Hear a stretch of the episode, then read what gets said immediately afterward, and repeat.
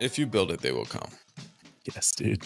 If you build it, they will come. That was the assumption that Oklahoma City began their time with international sports, or I'm sorry, national sports, with that one mentality, like the Field of Dreams. And now, shout out to Mayor David Holt, who, by the way, I just want to invite on our show anytime he feels like it. Oh, man. We've been Yeah, tracking sure. what you've been working on, Mayor, and we're really proud of it. He he gets the vibe. He understands the urgency of the moment. And in December, the Oklahoma City residents are gonna have a chance to vote for something really significant, Dave. Yeah, dude. And I, you know, this is again why I get so just amped up. And you know, um, we joke around. Um, um, when I said Jay uh, made some comments on our uh, um, last episode, uh, Mark said Jay who, and I was like, you know, the asshole of our existence. And Mark's like, oh yeah, yeah. I love Jay. We love you, Jay. Like that's uh, you know, I think it's great what you uh what you put out there uh consistently and what you put out there yesterday really got me going, man, or this morning, early this morning. Um you put out there some really great information and facts about what other uh, teams have been um, um, paying for the the new stadium. If you guys um, get time, go ahead and go over to Jay's comments in our last episode and read them because they're just right on the money. He talks about and challenging um, why this is happening because the owners are only putting in $50 million out of the 900 but he's like i'm voting for this to happen because if we don't get in oklahoma city the impact will be far greater. And which got me and mark talking and it's just like you know what truly is the impact of an oklahoma city thunder team for the city and that's where we want to go at. This is where we want to understand is like if we can understand the financial impact then we understand that this is worth it for the oklahoma city thunder fans. This is worth it for the people of oklahoma to have the oklahoma city thunder. So it is worth it to vote yes in december for oklahoma city thunder to stay in oklahoma until 2050 yeah, I mean, obviously that's what we all want. Um, we don't have to even try to remember some of the really, really great memories we've already had along the way. Um, incredible basketball, record-setting basketball, um, and the number of NBA top 75 players that have put on OKC on their shirt um, right, is dude. really astounding for such a short history.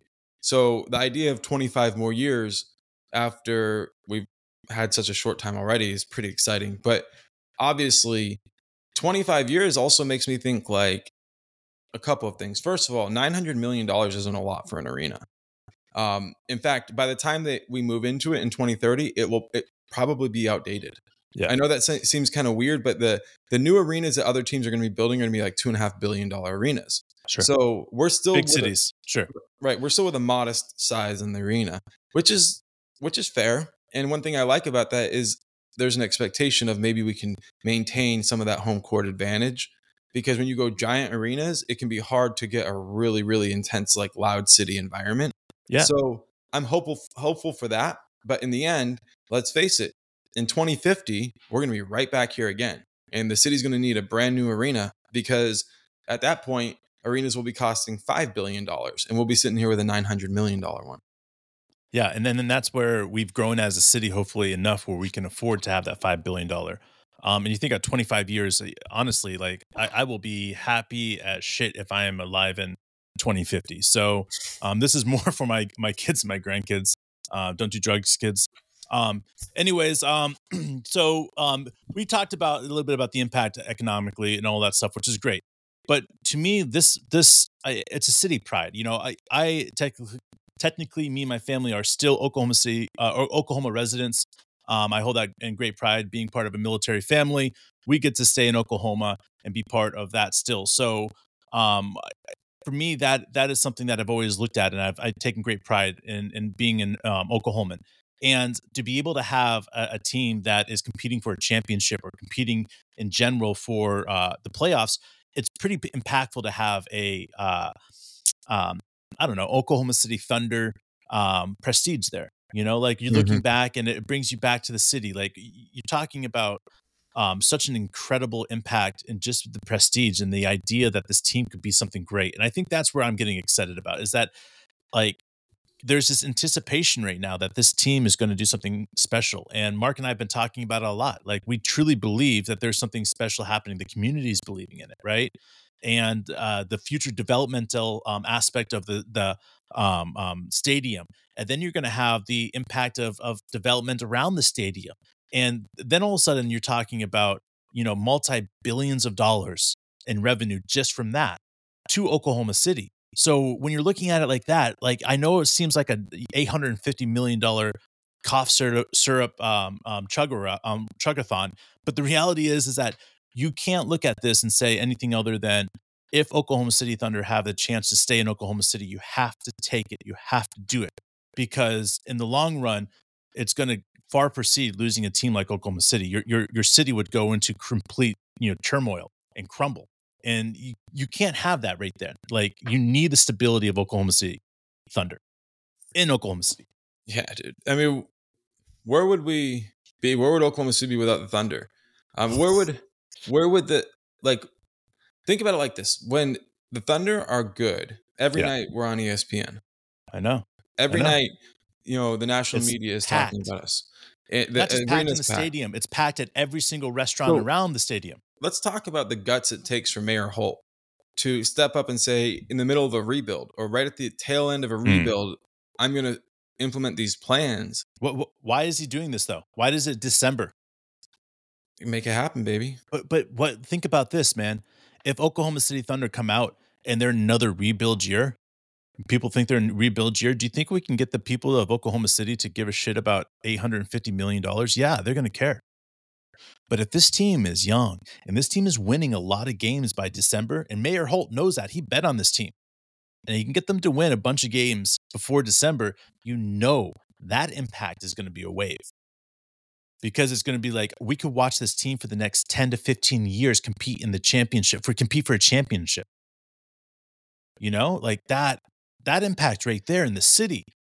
If you have 15 straight years of being able to get deep runs in the playoffs the second round at least in the playoffs for 15 straight years you're talking about billions of dollars for a city. Just in that. It's, it's insane man. So we've been talking a lot about sam presti's angle on this team and him building it. I mean, do you think that this team is set up? I mean, we've talked about it enough. Hmm. I already know what you think, but like 13, 15 years, deep runs. I mean, with all the picks we have, the talent we can keep getting, I don't see why that we we can't keep that going. There's no way we can't keep that going. Like if if you look at the talent that we have now, when we trade some of this talent and we upgrade, well, I say upgrade, but we trade some of this talent that we have, it's inevitable. Like we're gonna have some of these guys are getting young, older, that are going to be worth two first round draft picks, maybe three, maybe four, maybe five. And it's going to be like, listen, we don't want to have to pay them 200 and, you know, 350 million, 400 million dollars over the next, you know, six years. We don't want five years. We don't want to have to do that, you know, and that's the type of contracts we're talking about in the future. So as more money gets put into this, I mean, we're going to see those contracts are flying up. So, you know, eventually uh, the Oklahoma City Thunder will look at it and be like, we're not going to pay this much money to this player, right?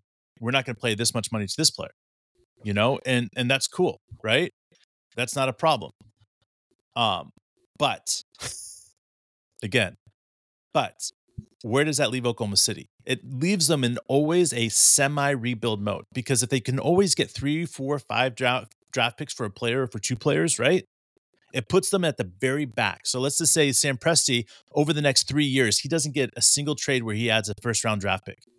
Okay. Or let's just say he keeps one draft pick a year and he takes every first round draft pick he has and trades it and keeps on building off the back year, back of that time. So 2030, 2031, 2032, 2033, right? And he continues to take that because I think that would be one of his great moves right there. And then any other trades that he gets, right? He looks at his contract years and he says, I need five draft picks the year before for this. I need four draft picks for the year for this. You could be talking about a situation for 20 years. Sam Presti has his team in the playoffs, and maybe one time in that 20 years they don't make it. And it be, could be two or three different teams. I mean, that's how I see it. I see it as there being some serious turnover on the number of teams and what's going on. What's up, um, Blake? Chris, Jared, Unk? Guys, Man, sorry, guys. We've been talking, forgot to talk to you guys. forgot to look at the chat. My bad. I feel like a piece of shit. Chris, what's good, man? Devil's advocate. Don't speed up too much. Benchmark it with mid-market franchise. Folks don't even bonuses like Tech Wizards in San Jose. Upgrade for sure. I love it, Chris. That's it, man. Like, I think this is where the city needs. I think you look at the fact that this is a globalized team. We talked about it last episode, guys. It's it's for real. Like this is why in Oklahoma City should absolutely 100% do this. Is because if they do this, right?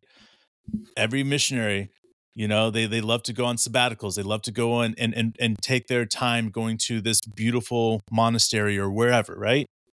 Like that is the Oklahoma City Thunder, man. That's the end of the rainbow. People are going to want to be like, "Hey, listen, I'm going to the United States, but first thing and first stop I want, I want to go see Shai play.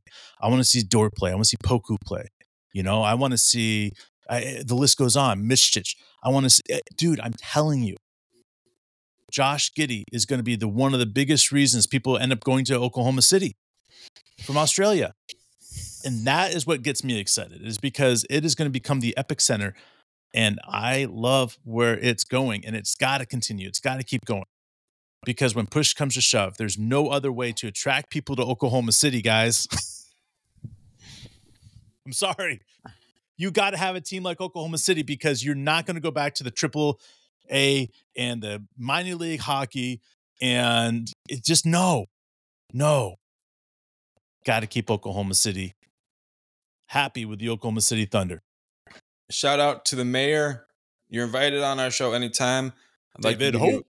big wet hug and a sloppy kiss. And we might do some more, but we'll we'll keep that under the table. I promise you. Mm-hmm. Yeah. Join us, Mayor See you guys tomorrow. Take care of your needs.